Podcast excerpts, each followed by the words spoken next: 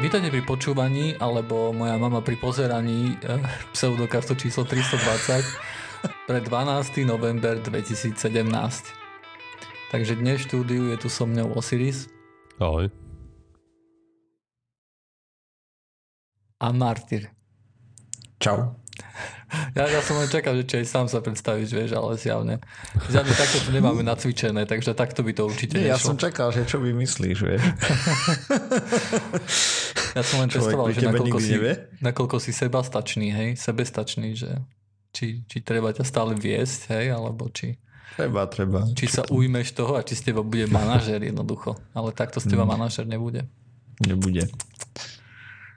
Dobre chalani, no tak um, čo máte nie, niečo nového? No, Tá, tá, my sme nahrávali pred troma dňami, tak až to teraz sa nestalo. Vám sa vám nestalo, čo? No tá, ty sa pochval. ja, ja som bol v nemocnici, ne? lebo o, vzhľadom na to, že te, pred minulom podcaste sme tuším rozprávali o tom, o, o tom dokumentárnom filme, kde sa vlastne rozprávalo o tom, ako, je to, ako to je na porodníckých... o, Mhm. Si bol rodiť? Nie, nebol, uh, ale bol som v nemocnici a chcel, lebo samozrejme, ako, ako zaručíme objektivitu, hej, tým, že niekto, kto je objektívny dokonale presne ako ja, sa pôjde Samozrejme. pozrieť do nemocnice a si tam To, pôjde tá, to poležať. tak funguje. Čistá veda. Áno, tak to je, tak to je jednoducho. Uh, tak pre ľudí, ktorí v nemocnici ešte nebolo, neboli, ktorí, ktorých bude možno, že ktorí tam akože neležali, hej, akože tí, čo tam boli, tých bude, predpokladám, že väčšina, ale tí, čo tam ešte neležali, tak tých bude tiež, predpokladám, že dosť veľké percento kvôli tomu, že akých mladých máme poslucháčov vlastne. A preto trošku to priblížim, hej, išiel som do nemocnice, išli mi vybrať obličkové kamene, pretože som si myslel, že možno, že budú zlaté alebo platinové, neboli. A nič. Ni- Nič z toho, nič z toho.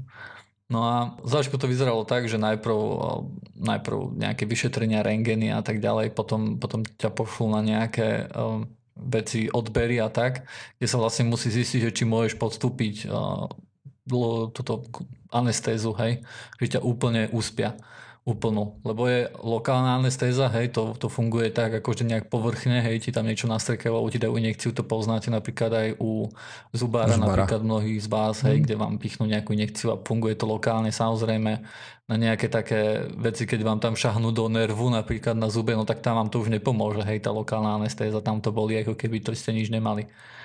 No a preto sa robí aj tá úplná anestéza, ale to je dosť veľká zaťaž na organizmus. A tak ako mladý Úplná organizmus by to... anestéza je pokus dostať človeka čo najbližšie k smrti, aby neumrel. v princípe. OK, dá sa to aj tak povedať. Ale je to akože pre mladého, normálneho, zdravého človeka to nie je veľký problém. Hej, tam sa testovali také veci. Väčšinou. Väčšinou áno. Samozrejme, tam sa, tam sa pozerali na také veci, sa pozerali na môj krvný obraz, EKG, či nemám problémy so srdcom, samozrejme, kde takéto veci môžu byť akože rizikom. Potom aj také veci, že ako veľmi viem otvoriť ústa, ako veľmi viem zakloniť hlavu a tak ďalej. Hm? No a volá To je kedy... na čo? Čo, čože? Že na čo sa to robí? Uh, Či nevieš? No, pretože oni ťa, pokiaľ, pokiaľ dobre viem, tak teda už som, už som bola kedy predtým mal úplnú anestézu a bola mm-hmm. kedy sa to robilo tak, že pred operáciou ti dajú taký, da, dali oblbovák, aspoň keď som bol ešte v Bratislave na Kramároch, tuším. No a tam ten oblbovák bol taký, že som bol ako opitý, hej, bol som tam v posteli a bolo to akože najlepšia droga, akú som kedy mal, akože úplne super, odporúčam každému. V nemocniciach majú dobré drogy. A, potom ťa odniesie, akože odnesú už na sál, odniesli na sál, a som predtým to tak fungovalo. A dali mi, napojili ma akože aj žilou na niečo, to je tiež niečo, nejaká anestéza. A potom máš ešte druhú záložnú anestézu, alebo možno, že aj tá druhá je záložná, neviem, ktorá je záložná, ale sú tam dve hej, anestézy. A tu ti dajú na ústa a máš dýchať, hej, akože a máš počítať do, od 10 do 0, hej, mne, mne povedali. No a som začal rátať, že 10, 9 a už to bolo konec, hej. A už si nepamätáš, A hej? už nevieš nič a potom sa zobudíš na izbe, hej, zoperovaný. Uh, mm. Tentokrát to prebiehalo ináč. Uh, po tých vlastne všetkých tých testoch, tak potom som išiel do nemocnice, uh, tam som išiel na nejaké príjmacie oddelenie, tam som dačo po- podpísal a potom ma poslali normálne, že do šatne. V šatni som sa mal prezúť, nechať si tam kabát, všetko. Dali mi nejaké čísielko pekné, ktoré mi potom museli na tom nemocničnom akože oddelení, kde som ležal, predtým ako som odišiel niečo tam podpísať, aby som si mohol zase zobrať veci zo šatne preč, hej. Neviem, či to je kvôli tomu, aby som neušiel jednoducho z nemocnice. Že ti ho vytetovali na predlakte. um, no a potom som už išiel hore do nemocnice, tam zase ma nejak prijali, hej, uh, postel, boli, bol som v Ružinove, predpokladám, že väčšina z tých, tých nemocníc má podobne veľké izby. Tam to bolo tak, že tri postele na jednu izbu si si nezaplatil nejaký náš štandard, že by si bol sám? Nie, nezaplatil. Neviem, koľko to ani stálo. Priateľka mi povedala nejaké, nejaké číslo, ktoré počula od známeho, známeho, známej, známej otca koňa brata a tak. Takže neviem, či je to mm-hmm. pravdivé, ale povedala nejakú horibilnú sumu na deň tak som si povedal, že čože, že to bolo, to bolo viac ako niektoré hotely sú, hej, tak som si povedal, že čo, to sa aj nepýtam. Ale aj tak, akože nebolo to za potreby. Bol som na izbe do všetku sám, potom mi tam pribudol jeden, jeden starší pán, ktorý nepočul veľmi dobre, takže s ním sme sa veľmi nevedeli rozprávať. Teda on mi porozprával, ale ja som mu veľmi neporozprával naspäť. A, Wi-Fi tam nie je, čo som bol sklamaný. Aj, oh. aj, som si musel zaplatiť dáta. No a potom, keď už vlastne jeden deň predtým, ako, ako idete na operáciu, tak sa musíte vlastne ísť do nemocnice, hej, tam musíte prespať, aj napriek tomu, že až na druhý deň idete na tú, do, na tú operáciu. A ten prvý deň tam vám povedia také, že nesmiete jesť, piť, po, po, teda nesmiete jesť po 6. musíte prestať piť po polnoci, už vôbec nesmiete piť, akurát ráno, keď nejakým jedným glgom, keď, keď potrebujete zapiť nejaké tabletky, hej. Tam sa to robí mm-hmm. hlavne kvôli tomu, že... Mm, že tá úplná anestéza je dosť ťažká na žalúdok a e, ja sám akože po tej úplnej anestéze som zvracal a mal som dosť akože rozbitý žalúdok z toho. No a keď tam niečo zješ alebo také dačo, tak to by mohlo dosť prekážať v tom, že začneš tam zvrácať a tak ďalej a to by mohlo veľa veciam prekážať, hej. Uh, výnimka napríklad, tá voda napríklad, že ráno si môžeš dať jeden gl, keď zapíjaš nejaké lieky, to je hlavne kvôli tomu, že mnohí starší ľudia alebo tak majú napríklad nejaké lieky proti vysokému tlaku, hej. A e, samozrejme stres spojený s tým, že idem na operáciu, keď sa ľudia boja, hej, a plus ešte majú vysoký tlak, hej, tak keď tam mm-hmm. idú, mhm. tak tam im merajú tlak predtým, ako ich dávajú na úplnú anestézu a oni vedia ten tlak znížiť, hej. Ale keď je nejaký Hej. extrémne vysoký, no tak uh, už ho nevedia dostatočne znížiť na to, aby ho dali do úplnej anestézii podľa všetkých, vieš, akože tam musia splniť nejaké veci, ktoré, že potom ho dáme do úplnej anestézie, keď toto všetko splňa, hej, aby sme sa vyhli mm-hmm. čo najviac rizikám. No a uh, potom som išiel na tú operáciu, uh, zaviedli mi takú hadičku do obličky. Že laparoskopický si Áno, presne tak sa to volá, vidím, že si študovaný. A uh, cez to ti vlastne vedia pretlačiť aj nejaké prístroje a tak ďalej, ktoré nie sú nejaké tvrdé alebo tak a sa ti pozrú do obličky, tam ti rozdrbia kameň, vyberú Samozrejme nejaké časti z toho kameňa tam ostanú a musia tam preto sa tam necháva v tej obličke aj taká maličká hadička, to znamená, že už aj potom, ako som sa prebral z operácie a zvracal a mal som uh, rozbitý žalúdok trošku, no tak uh, tá, tá hadička stále zo mňa išla vonku z tej obličky, aby sa vlastne tá oblička vedela čistiť aj nejakým iným spôsobom ako cez močový mechúr, kde by sa mohol zaseknúť nejaký kameň alebo tak, kdežto takto mm-hmm. cez tú hadičku, aj keď tam bola nejaká zrazenina krvi alebo čo, tak, tak prišiel lekár, hej, to nejak prefúkol inekciou alebo čo, ono to vyšlo. Takže okay. takéto to sú nejaké moje zážitky z tej nemocnici, nemocnice. Hlavná vec, ktorá, ma tam, ktorá, mi, ktorá mi tam nejak tak prišla, bola, že skoro všetci ľudia tam vedeli po maďarsky, čo som bol veľmi prekvapený. Hlavne čo sa týkalo personálu, sestričky, doktory, každý tam vedel po maďarsky. Uh, takisto veľmi veľa majú pacientov. veľa pacientov z Maďarska? Alebo... Prosím? Majú veľa pacientov z Maďarska tým pádom? Neviem, alebo ako to by som nepovedal. Je to nemocnica tu na Vružinove. No veď však práve preto zapýtam. Naozaj, naozaj neviem, ale bolo to ako, že neviem, akože pre mňa, ktorý sa pohybuje väčšinou skôr v nejakom svete IT a tak ďalej, hej, to bol taký šok, že odrazu každý rozprával po maďarsky. Čo bolo zaujímavé, bolo, že starí ľudia, ktorí tam ležali, samozrejme, ktorých bola, väčšinou tam boli nejakí starí, tak tí vedeli tiež po maďarsky, hej, čo ma až tak veľmi neprekvapovalo, ale čo ma prekvapovalo bolo to, že aj napriek tomu, že tí starí ľudia vedeli po maďarsky, tak um, tie sestričky a tí ošetrovateľia maďarčinu nadalej používali ako tajný jazyk, ako sa rozprávať pred pacientom, aby o tom nevedel. Uh, čo, čo veľmi často nefungovalo. Nefungovalo hej. asi. Hej, no. A potom veľmi často tam bolo, podľa mňa sú na to naučení normálne sestričky a ošetrovateľia za každým hovorili dobre, Hej, to znamená, že potom si dáte lieky dobre hej, a to, toho dobre bolo naozaj, že za každou vetou to bolo miesto ako keby bodky. Hej.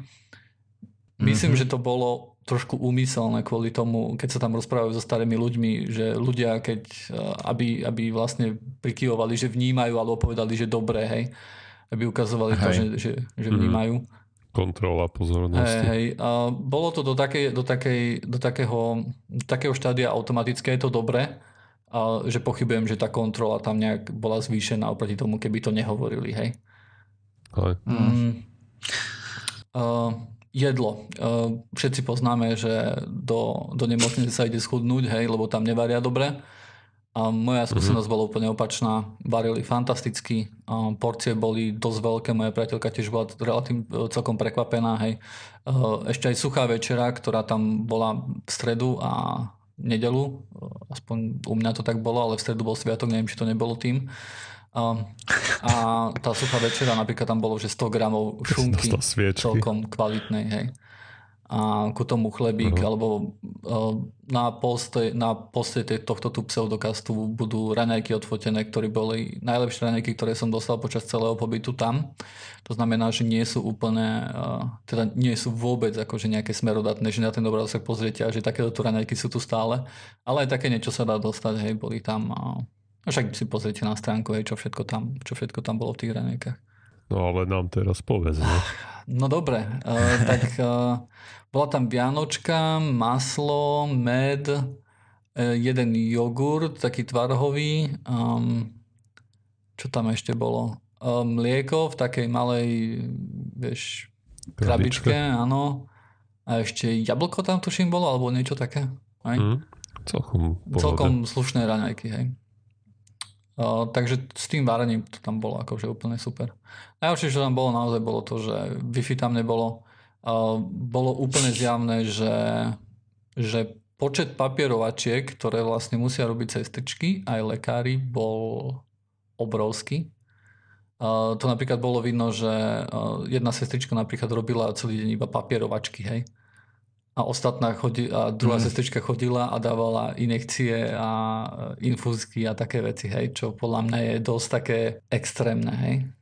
Ja chápem, že veľa, veľa firiem aj štátnych organizácií spadne do takéhoto tu niečoho, lebo sa snažia všetko robiť čo najlepšie, hej, a to je nejaká dan za to, tá všetká administratíva. Lekári tiež veľmi často, keď som sa rozprával s lekárom, tak mi, som, nestiel som sa jednoducho pýtať, pretože už vychádzal z izby, hej. Raz som dostal odpoveď takú, že už som ho nevidel, lebo bol z izby vonku, ale ešte z chodby mi kričal, doko, dokončil odpoveď, hej. A myslel by som si, že OK, že to, sú, to je taký lekár uponáhlaný, sa, sa ponáhla, lebo chce si pozrieť Mr. Robot, hej, ďalšiu časť, alebo niečo také. Alebo chce dopozerať film ale podľa všetkého tiež tam majú tak veľa papierovačiek, že, že jednoducho, že takto musí fungovať nejako. Hej. Také základné nedostatky, ktoré tam boli, bolo, že som nebol informovaný takmer o ničom, o základných veciach. Po operácii mi bolo povedané, že mi boli vybrané všetky, že všetko bolo vybrané až po 4 alebo 5 dní v nemocnici, keď už vlastne som si myslel, že mám odísť, tak mi bolo povedané, že ešte jeden kamen tam vám ostal my o tom vieme, my sme ho tam nechali, lebo sme sa ku nemu nevedeli dostať, tak do boha, chápeš. Ja tam, ja tam ležím, hej, už každému hovorím, že idem domov a odrazu, že ešte musíte ísť na jednu operáciu. A nakoniec som sa tej operácii vyhol, lebo sa tam pozreli lepšie a zistili, že um, oni potom hovorili, že už chcú vyberať nejaký, že tam ostal nejaký, nejaký úlomok ale nakoniec, eh, keď urobili ďalší rengen, tak zistili, že ten úlomok, eh, že, to, že ten tieň, ktorý videli na rengene, že to nie je niekde vnúka v obličke, takže to nebude žiadny úlomok. A ten druhý kameň eh, usúdili, že ku nemu sa jednoducho nevedia dostať, hej, tou laparoskopiou, takže Takže som sa vrátil z nemocnice vlastne iba, iba včera pred, pred nahrávaním tohto podcastu vlastne a, a som tu pri nahrávaní, hej, ale mám jeden kamen stále v obličke. Celkovo uh, nemocnice mm-hmm. sú OK, ľudia sú tam, uh, sú tam niektorí, akože sú tam, boli tam niektoré milé sestričky, boli tam niektoré neveľmi milé sestričky a neveľmi milé osoby, hej. Uh, Strohé? Uh, nie, boli vyložené aj ľudia, ktorí boli uh, nepríjemní. Bol tam jeden uh, asistent, ktorý, um, ktorého, ktorý napríklad, mal som tam takú nádobku na zvracanie, hej, on mi ju zobral, že mi ju ide vymyť a potom ju nedoniesol naspäť, hej. Čo ako pre mňa človeka, ktorého bolo na zvracanie, bolo dosť blbé, hej. Pretože kde mm-hmm. budem zvracať, hej.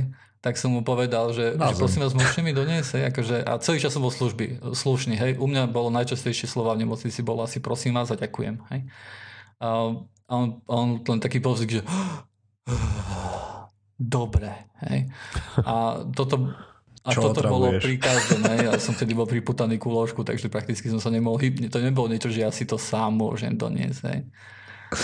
Uh, takisto uh, bol som priputaný ku ložku a každý, uh, každý sa ma pýtal, že prečo nejdem na raňajky. Hej, ja uh, stále sa ma snažili čo najviac, čo najrýchlejšie dostať vlastne na nohy.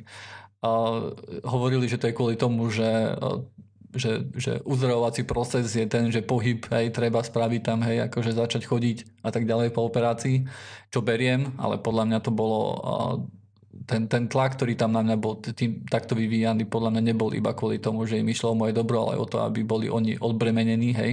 Predsa len keď je pacient akože na lôžku a musíte mu všetko doniesť, hej, tak je to oveľa náročnejšie, ako keď si preto vie ísť sám. Takže to bola taká dvojsečná zbraň. Ale ináč, akože bol som príjemne prekvapený to, ako, to, akým to bolo aké to bolo vlastne v nemocnici. Hej. Ne, nevšimol som si žiadne veci, akože okrem tej, najväčšia chyba bola asi to, že ma neinformovali o mnohých veciach, o mojom, o mojom zdravotnom stave vlastne.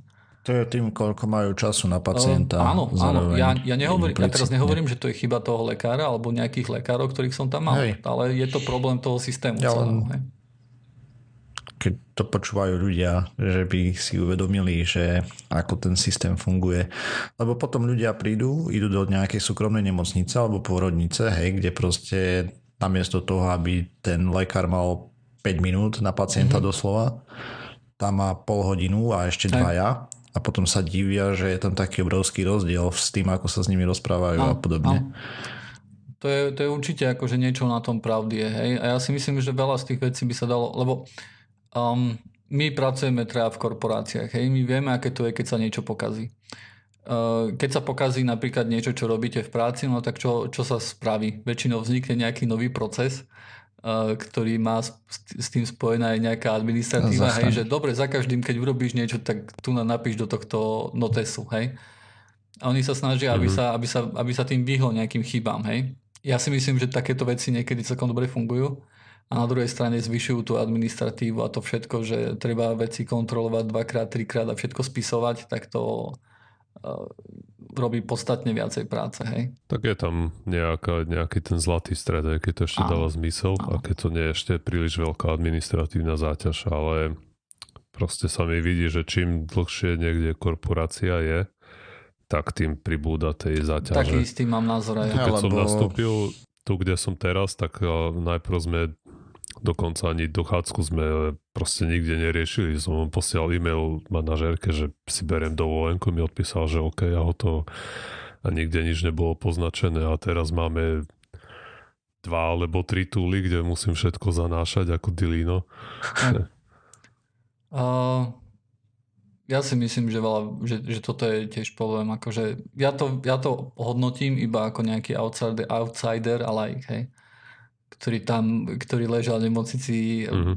10 alebo 9 dní alebo koľko, hej, takže som absolútny expert na danú problematiku, hej.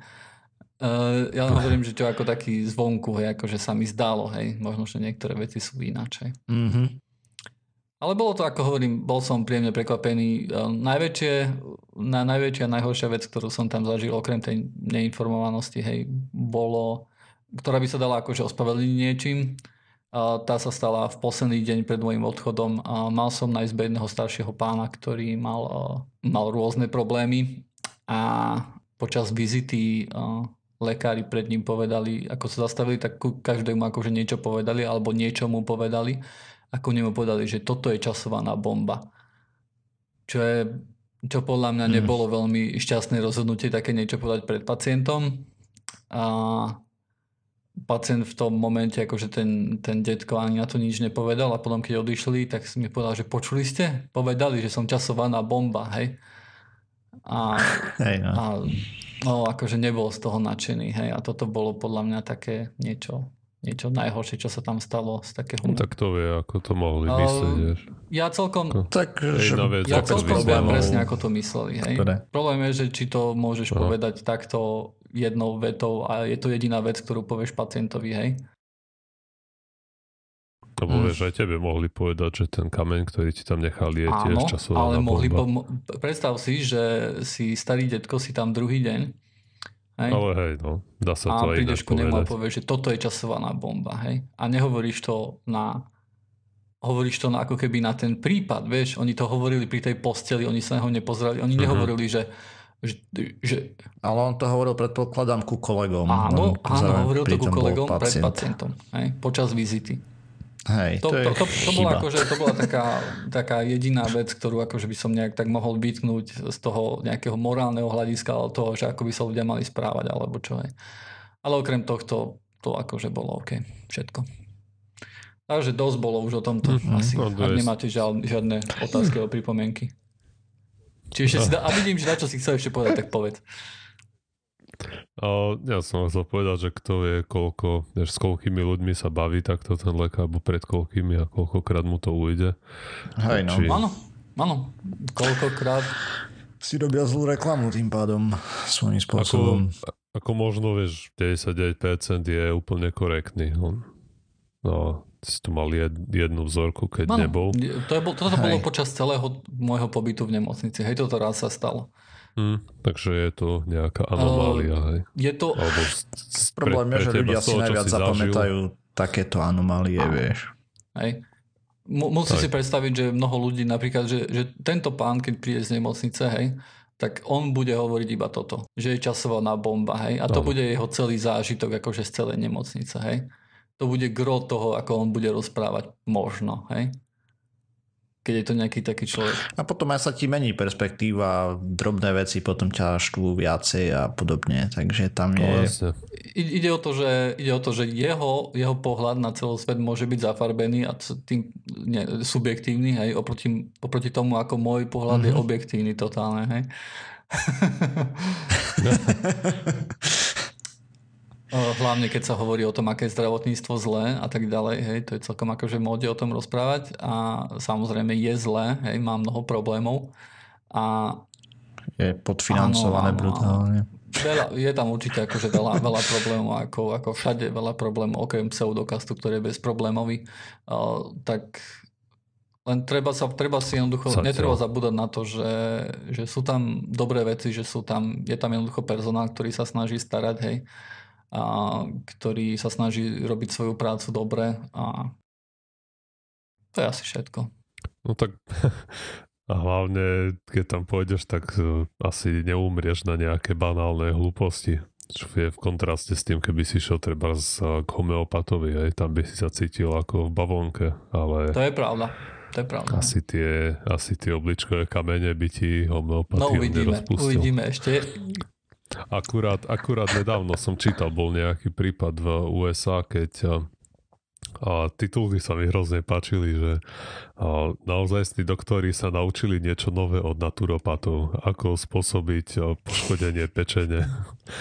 A tam chlapíkovi dal nejaký naturopat mu a, povedal, že má žlčníkové kamene a že si ich musí rozpúšťať tak, že bude piť nejakú sol do kúpela neviem, trikrát za deň nejaké množstvo a proste po, po dvoch týždňoch ho museli prijať do nemocnice, lebo mal, mal úplne zlikvidovanú pečeň. Ale on, sa, on to potom prežil, aj tá pečeň za dva mesiace sa mu dala dohromady. Mm, toto je zaujímavá taktika. Hej. Keby ja som bol naturopat a príde niekto ku mne, že má rakovinu, tak tiež mu niečo zle spravím, aby museli do nemocnice tam by ho vyliečili. Ale teraz ani neviem, či on fakt mal tie kamene, alebo mu to nabulíkal ten chlap. A Takže za to vlastne mu to poškodilo pečen, lebo to nemalo čo rozpúšťať. asi hej. Neviem, on tam Tak no, nemám to, pri, nemal som to pripravené. No, on asi dvakrát viac tej soli mu kázal piť, ako je nejaká tolerovateľná dávka. A ten došiel, že tam mal príznaky, ako keby mal, neviem, žltáčku alebo pokročilú cirhózu pečenia. V, mm. v, v takom stave tam došiel a do tej nemocnice. Super. A teraz oni samozrejme museli kto vie ako dlho pátrať, aj, že čím to je. No. Museli vylúčovať všetky tie štandardné mechanizmy, aj, že chlap nie je alkoholík a nepícha si drogy. Aj, čo. Aj nemá nejaké ochorenie a neviem čo všetko. Aj. Gratulujeme naturopatom. Hm. Tak uvidíme, možno, že si pozriem, akými ako alternatívnou medicínou sa dá rozpúšťať obličkový kameň. Asi hoci ktorou by som povedal. Všetky budú rovnako je taká medicína alternatívna, čo to nezvládne. Jo. Čo nebude tvrdiť, že to zvládne. No, práve. Hej. No presne tak. Hej. Aj títo Tom Grant ti povedia, že to zvládnu. Takže, takže moja téma vlastne o o strunových teóriách sa zase presúva, hej, pretože v minulom podcaste som tu nebol, keď som hej. bol v nemocnici. Teraz som rozprával o tých zážitkoch z nemocnice a bude to až na budúce. To len odkazujem tomu hm. jednému poslucháčovi jedinému, ktorý to chcel. Že ešte nezabudol som na to. OK, tak ideme pozrieť sa na osobnosť. To poďme ako. Nejakú. OK. A som si povedal, že porozprávam o chlapíkovi, ktorý sa volal, že Mikuláš Koperník. Mikuláš. Ten tu nebol ešte? Pozeral som osobnosti, nebol tam zapísaný. OK. Nikolás Kopernikus. Takže narodil sa 19. februára 1473 v Torne a vtedy to bolo Prusko, dnes je to Torun v Poľsku. A z osobného života vieme tak povedať, že nikdy nemal deti ani manželku, avšak od roku 1900 od roku 1531 do minimálne 1539 mal pomer s gazdinou v domácnosti nejaký, eh, čo bolo škandalózne a dokonca ho tam biskup vyzval, aby to ukončil, teda až dvaja biskupy z Varmie, on bol vtedy, no. Takže tak. A prečo to bolo eh, škandalózne? Bol co? No, lebo nemanželský styk v 15. storočí. Bol, bol iba pre dedinčanov? On bol... Budem predpokladať, že bol veľmi krv, bežný. Alebo čo, že mu to... To je jedno, to je úplne jedno v akej šľachty si no, bol, okay. vtedy mám pocit. no mne sa zdá, že keď nebol internet, tak sa museli ľudia uchylovať len k takýmto zabavkám. OK. A tam je na tom ešte zaujímavé, že on bol pravdepodobne kniaz, hej. No, poďme, poďme ďalej. Bol celkom zdatný v jazykoch, vedel po nemecky, latinsky, polsky, grécky a taliansky. Takže, Takže Slovenčina mu chýbala, hej, to je v roku, Hej, hej, vtedy Slovenčina ešte neexistovala hlavne. Maďarčina? Maďarsky vedel? E, není to tam tiež. Ja, nie, no. To, to chyba, chyba. Hej, dobre. V 1491 až 2. dokončil univerzitu v Krakove, dnešnú Jagiellonian University. A toto štúdium mu dalo dôkladné zázemie v matematickej astronomii, geometrii, optike a taktiež dobre zázemie vo filozofii a prírodných vedách a počas štúdia skúmal logické nekonzistentnosti dvoch prevladajúcich systémov popisu sveta alebo vesmíru v tej dobe a Aristotelovej geocentrickosti a ptmov ptomové... Á, proste debilne sa volá chlapík, ale proste teóriu. nie, nie, nie, pekne to povedz. Nie, neviem to proste poskladať to slovo ptmovej, či alebo tak nejak ptomej. Tak. A proste mal teóriu geocentrických epicykloch nejakých, to znamená, to sú nejaké sústredené kruhy a podobné zabavky. A čím sa snažili vlastne vysvetliť, ako sa hýbu telesa po blúhe. A on vlastne postupne tieto teórie prekonával a rozoberal a začal vytvárať svoj model vesmíru, ktorému sa dostaneme neskôr, pretože potom univerzitu opustil skôr ako dostal titul mimochodom, lebo jeho striko ho chcel umiestniť do kapituly, čo bol vlastne zbor kňazov, ale jeho zariadenie bolo odložené z nejakých príčin, ktoré nie sú veľmi dobre zdokumentované a poslali ho do Talianska študovať kanonské právo, čo je cirkevné právo v princípe. Čo je zaujímavé, že tam nepoberal, respektíve odmietol ten kňažský plat, a dokonca v roku 1538 sa vzdal synektúry, čo je vlastne časť práce, kde sa kňaz fláka, tak to popisuje. Alebo niečo v tom duchu a ospravedlňujú sa nejakým kňazom, ak nás počúvajú, možno to nie je úplne pravda, našiel som to na wiki. Prečo to robia? Prečo, prečo to tak, spravil tak. Vlastne? A čo to má znamenať? A očividne mal vyššie ciele, takže sa k ním dopracujeme. A taktiež je tam otázne, či bol niekedy vysvetený za kniaza, keďže o tom nie je žiaden záznam, ale podľa katolíckej encyklopédie sa v tisíc a to nielen podľa nej, proste je záznam z toho, že sa uchádzal o stoličku biskupa, čím kňazom musel byť, alebo minimálne musel mať nejakú vysviacku, alebo tak, lebo biskup asi nemôžeš byť bez toho, aby si bol e, nejaký hodnostar v cirkvi. Takže potom v Taliansku, ako dostal doktorát správa, a odcestoval naspäť na chvíľu do Polska a potom sa ešte raz vrátil do Talianska, kde ďalej študoval astronómiu a bol žiakom a asistentom astronóma Dominico Maria Novara de Fara, o ktorom som si nenaštudoval, čo spravil, lebo to si možno necháme na ďalšiu osobnosť potom niekedy v budúcnosti. Tak učil Koperníka.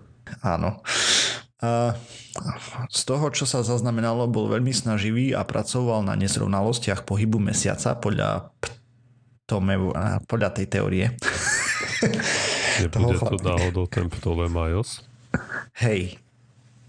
Ptolemovej. Tak. Ptolemajovej. Dobre. A v roku 1503 sa vrátil do Varnie, to mal približne 30 rokov a od 1503 do 1510 bol sekretárom svojho strýka a zároveň pracovať na svojej heliocentrickej teórii. V tom čase, niekedy okolo roku 1514, vydal Commentarius a to je po latinsky. V preklade je to malé komentáre, čo bol vlastne prvý obrys tej jeho heliocentrickej teórie. Spravil len zo pár prepisov pre jeho spolupracovníkov a treba povedať, že tam vlastne popísal pohyb Zeme a v, ale všetko zatiaľ bez matematického aparátu nejakého, len uh, hypotet, teoretický, že ako by sa to malo hýbať a tak bez nejakých matematických dôkazov poriadnych, ale na základe pozorovaní iba. A čo je zaujímavé na tom, že aj napriek tomu, že to dal asi iba štyrom ľuďom z toho, čo tam písali, tak sa to objavilo potom v nejakých citáciách v iných prácach tých ľudí niektoré úrivky jeho a tie komentáre potom boli prvýkrát vytlačené až v roku 1878. Takže oveľa, oveľa neskôr. V rokoch 1512 až 15, 1515 robil pozorovania Marsu, Saturnu, Slnka a tie mu ukázali vlastne nezrovnalosti v excentricite Zeme a popri tom, ako sa vlastne to slnečné apogé teda ten najvzdialnejší bod orbity hýbe v závislosti voči stálym hviezdam, lebo on pozoroval na oblohe nejaké hviezdy, ktoré nazval stálice alebo tak. Takže na základe toho upravil niektoré predpoklady jeho modelu. Model heliocentrizmu ukončil už niekedy okolo roku 1532, avšak váhal s jeho publikovaním. Prečo asi? A dôvody sú rôzne, není to jasné. A Jeden z dôvodov bol, že sa bal, že ho odmietnú, že ho vysmejú alebo podobne. Nie sú žiadne dôkazy o tom, že by sa bal toho, že ho usvedčia z rúharstva, aj keď aj na to sa naráža. No, on mal nejakých študentov, samozrejme už v tej dobe už bol trošku starší a tak. A tí ho sa ho snažili presvedčiť, aby to publikoval, že je to dobrá práca a podobne. Dokonca bola tak známa, aj napriek tomu, že nebola publikovaná, že mu nejakí významní predstavitelia vedy v tej dobe písali, že už by to mal vydať, predstaviť učencom a vlastne aby s ňou oboznámil s tou prácou ostatných učencov, že by sa na to mohli pozrieť, čo je na tom, lebo že vraj to popisuje lepšie nebo ako aktuálne modely, čo majú. Avšak e, on stále Prečo to nespravil niekto iný, keď tak dlho čakal? Kniha nakoniec Kniha nakoniec vyšla v roku 1542 a jeden z jeho študentov to spáchal. A on zároveň aj v roku 1542 zomrel. A tam sa vlastne traduje nejaká historka, že on zomrel totižto na mŕtvicu a že sa ešte na chvíľu prebral z tej komy po mŕtvice, uh, kde mu dali knihu, že sa na ňu pozrel a potom umrel v pokoji, ako v miery alebo tak. Ale to je alebo asi len... To je pra, pravdepodobne sa ani neprebral. Akože to môže byť kľudne vymyslené, hej, o tom není žiaden dôkaz, len sa to traduje. No a takže to najzajímavejšie dielo bola samozrejme tá jeho kniha, v ktorej popísal uh, ten heliocentrický model, bola rozdelená do šiestich častí, kde v časti jedna popisuje že svety a ako nebesa sú vlastne sferické, aj Zem a obiehajú okolo Slnka, že sú to gule a takéto zázraky na tú dobu. a to popisoval v kapitolách 1 až 11 a potom v kapitolách 12 až 14 tej prvej časti popisoval nejakú geometriu pomocou tetív alebo niečoho takého, elips svojím spôsobom. V druhej časti knihy potom popisoval princíp guľovej astronomie a zo, dal zoznam pevných hviezd na oblohe, ktoré sa nehybu. A v kapit- v tretej časti knihy popisuje vlastne prácu o rovnodennosti a viditeľných pohyboch Slnka, kde je, on vlastne pozoroval tie odchýlky, hej, že ako sa mení menia tie pohyby toho slnka počas rovnodennosti na základe jednotlivých rokov alebo tak. V kapitole 4 popisuje pohyby mesiaca a teda v kapitole v časti 4, v časti 5 vysvetľuje, ako vypočítal polohu putujúcich hviezd, a teda planét. A dáva data a tabulky piatich planét svojím spôsobom. A v časti 6 sa zaoberá odchýlkou šírke ekliptiky u piatich planét, hej, kde on tam aj pozoroval to, že má vnútorné a vonkajšie planéty a na základe toho vlastne aj dospel k tomu, že Slnko bude stredom slnečnej sústavy. Toto je vlastne asi jeho jediné a najznamejšie dielo. A okrem toho samozrejme on ešte ako tam pracoval v roku 1537 sa teda naozaj uchádzal o to ten post biskupa, ktorý nedostal, a, ale pracoval ako poradca pre vládu alebo niečo také. Viem, že tam robil nejaké finančné návrhy, ako má vyzerať rozpočet a podobné zázraky, takže mal celkom dosť povinností. A na jeho pozorovania si kúpil nejakú väžu, potom tam bola nejaké, nejaký prúser, tak mu to tam zbúrali vlastne zničili komplet celé vybavenie pri nejakej revolúcii a tak. Ale prácu svoju dokončil a potom ako sa ako zomrel vlastne, keď vyšla tá kniha, tak sa stala celkom úspešnou a, a bol to jeden z posunov, keď sme opustili od geocentrických modelov. Čiže tak v skratke o Ujovi Kopernikovi. Ináč, ak si rozprával o tej viere, teda o tej cirkvi a tak ďalej, tak uh, Sledujete, čo sa v poslednom čase deje okolo pápeža Františka? Ne. Ne. Ne? Um, ono je to veľmi zaujímavé a veľmi hodné sledovania, pretože sa tam dejú veci, ktoré by mohli roztrieštiť církev vlastne, alebo ju rozdeliť na viacero táborov, e, katolickú mm. teda. A e, stalo sa to, že ona si, ja neviem, to už bolo nejak, to už bolo dávnejšie, e, čo začal uvažovať vlastne nad niečím takým, že či uh, má byť, či, či, či by mohlo byť OK niektorým ľuďom nejak, nejak povedať, že, že rozvieť sa je OK. A to Aha. nejakým takým spôsobom, že keď sa roz, rozvedieš a potom znovu sa, um, sa oženíš alebo sa vydáš, tak potom stále môžeš mať uh, to príjmanie, hej, kde ideš mm-hmm. a sa napiješ vínka dá si tu ich tam čipsu, hej, a také veci. Hej, hej. No a vlastne, proti... kde zožerieš mŕtve telo. Ja, okay. a, a, a tam jednoducho proti tomuto tu vznikol akože dosť veľký nejaký taký odpor. odpor. A, a to, iba, to sa na tým iba zamyslel, či by to nebolo OK, hej. Teraz nedávno, to bolo pár dní dozadu, zase urobil niečo také, že kňazi by sa mohli vedieť uh, ženiť. ženiť A, tak ako to má evangelická církev napríklad. Áno, a bolo to iba, bolo to iba pre, pre kňazov v Brazílii, hej?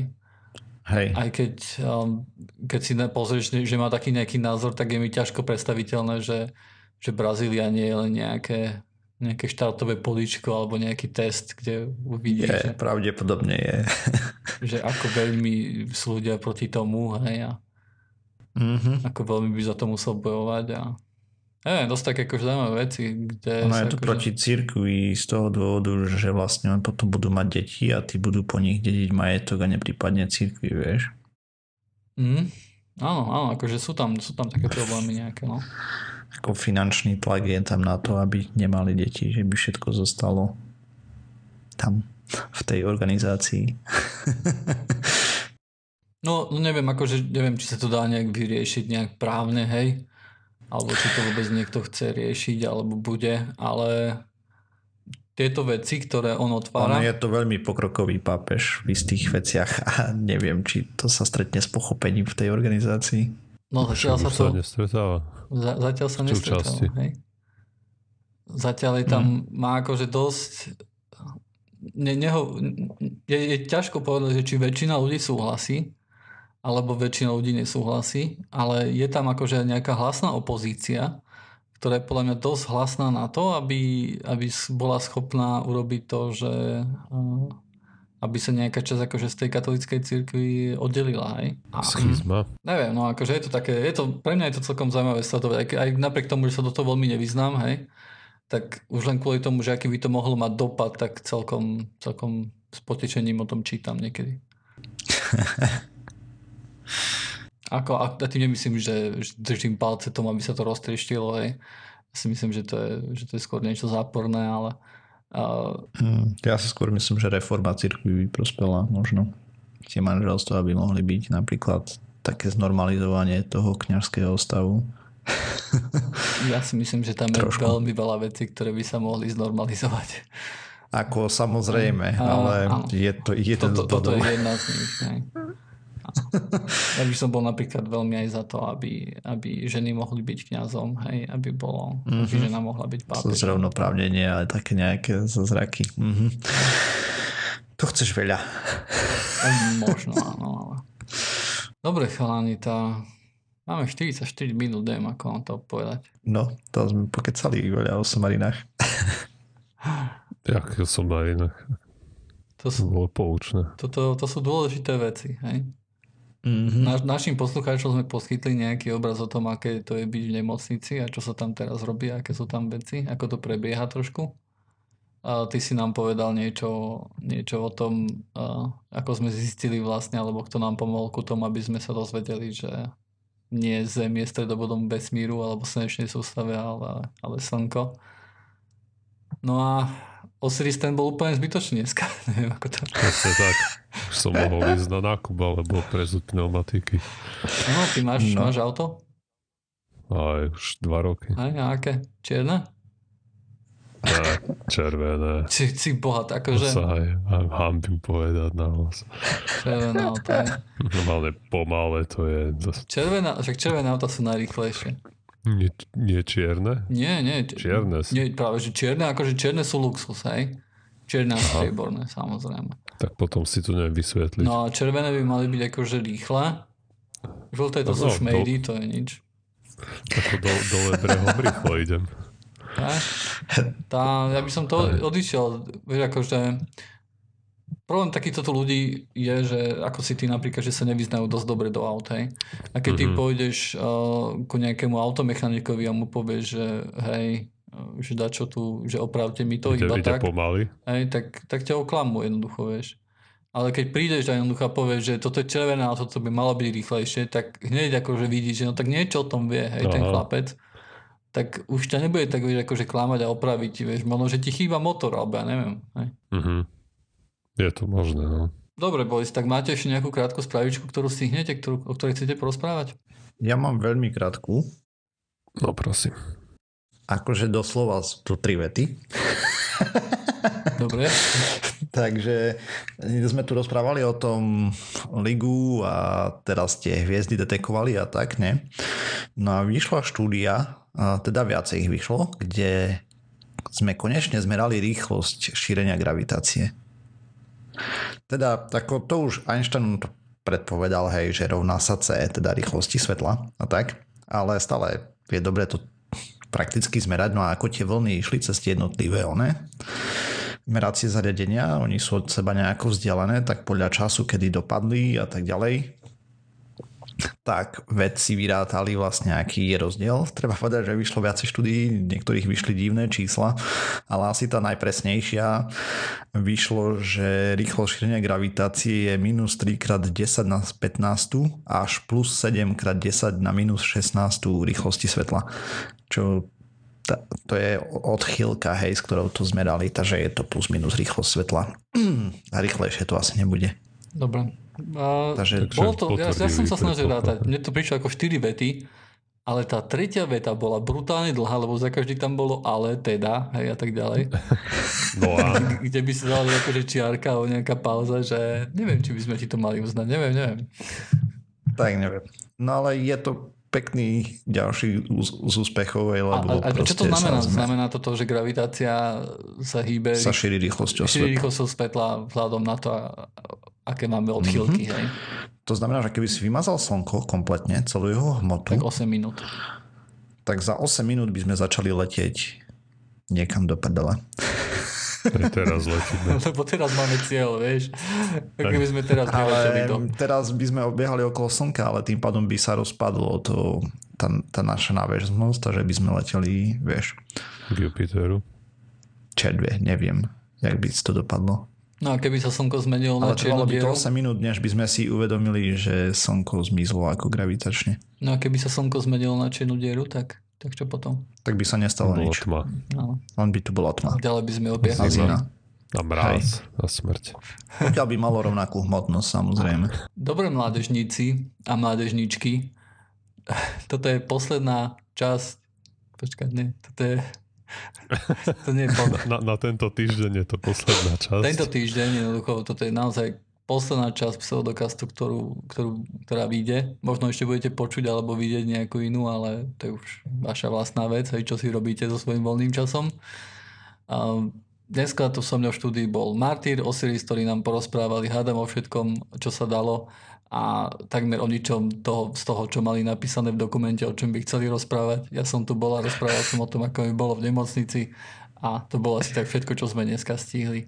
Myslím, že v poslednom čase a, bola, keď sme mali problém nahrať e, podcast, ktorý má 42 minút, aj? A, tým, že sme väčšinou končili skôr. Mm-hmm. Tentokrát mám pocit, že je dosť problematické nahrať časť podcastu pod hodinu, aby to bolo prirodzené. Hej? Myslím, že prirodzene by sme kecali hodinu a niečo. Mm. Asi aj. No. No. A to pritom si zober, že Martyr povedal tú tému, čo mal v dokumente, čiže ono nechcel tárať 15 minút. Pôvodne. Mm-hmm. Hej, ale dalo sa to skrátiť, tú pointu. Aj, aj moja téma by sa dala, hej.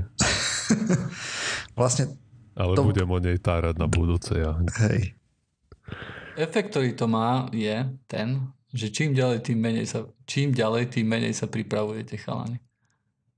Lebo si pripravíte ja. jednu tému a tam aj vydrží aj tri časti, kým sa k tomu dostaneme. No tak. Nie, minule sme mali viacej.